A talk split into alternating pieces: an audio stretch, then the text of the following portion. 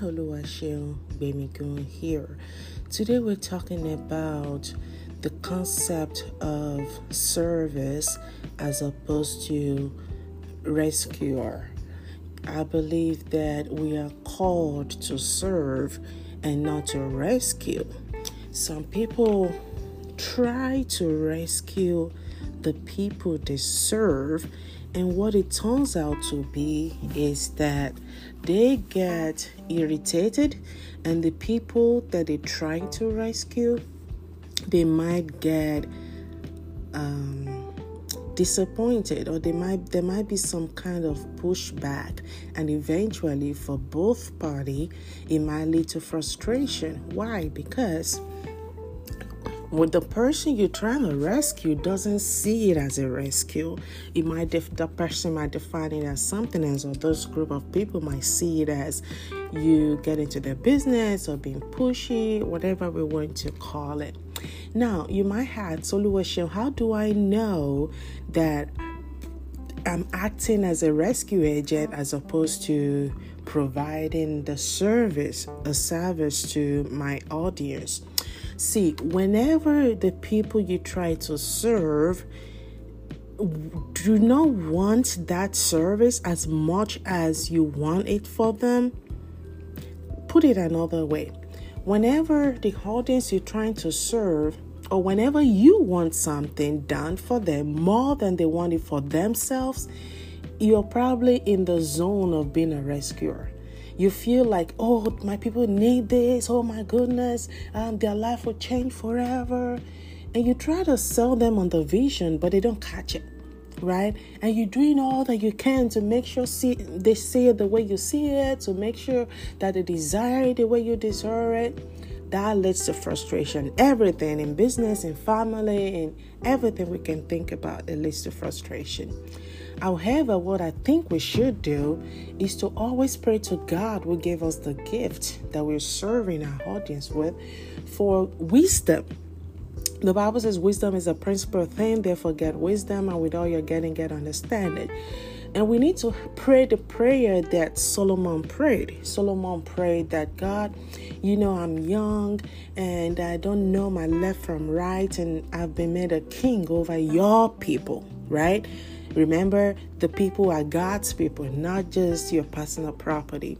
And then Solomon prayed to God that God, if you just give me wisdom to serve these people the way that you want them to be served, the way that serves them best and honor you, right?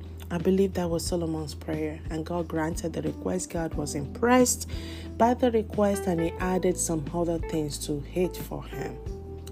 I believe that we all should, in the pursuit of our purpose and the utilizing of our gifts and talents to serve others, to constantly ask God for grace and direction and wisdom, wisdom, which is the application of knowledge, to serve the people that God has called us to serve in a way that serves them best and honor the Lord. Why? Because in our mind, we may think that, for example, doing everything for your children, making sure that they don't face any kind of frustration or hardship, is the best way to serve them. But it may not be, right? Let God guide you to how you serve your children. Let God guide you to how you serve your spouse.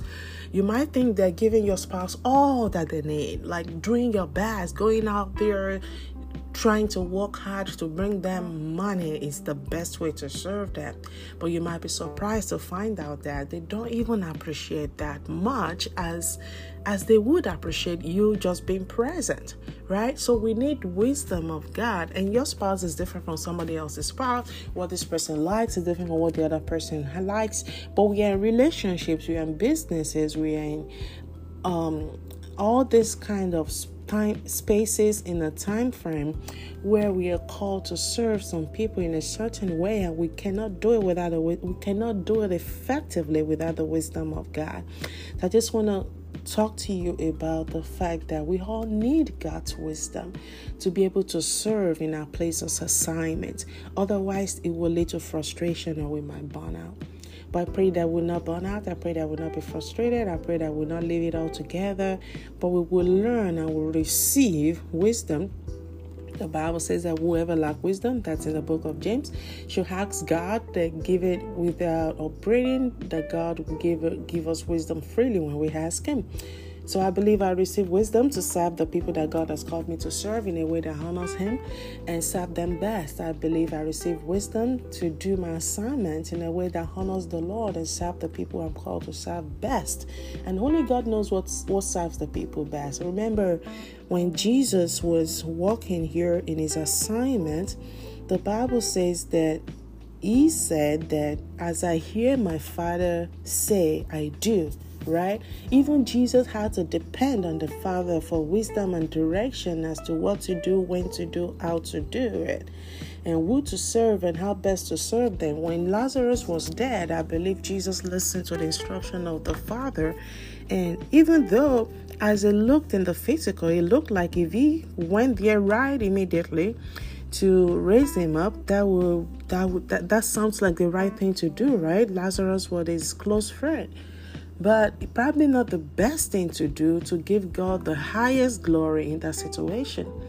So when people refuse or delay to even do some things for us, we might want to pause and think and say, well, is God involved in this? Maybe it doesn't serve me best for them to do what I'm asking for right now. Maybe I need to learn patience, whatever it is. Let's all look at it from the perspective of God and from the perspective of wisdom to know that, you know, we may not always be in a position of a rescue. Only God can rescue, right?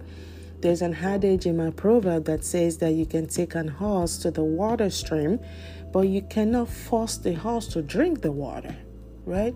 You can serve the people, serve them with your grace, with your gifting, with everything that God has empowered you to serve with, but do not attempt, do not attempt to rescue them.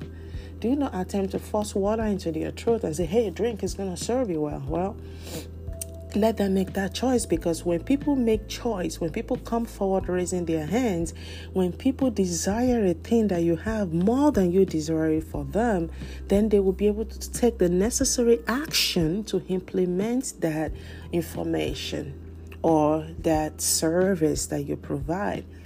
That's where we want to be. Most people that feel like you're mandating or you want something done more than they want it done, they resent it at the end of the day.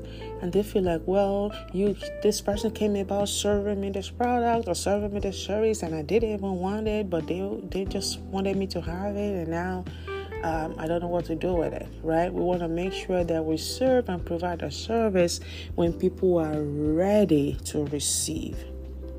I hope you've learned something today from this teaching. I hope you go in that strength and power and implement it. Think about it, pray about it, and see how you can apply it to your life, your family, your business, and whatever you're doing right now.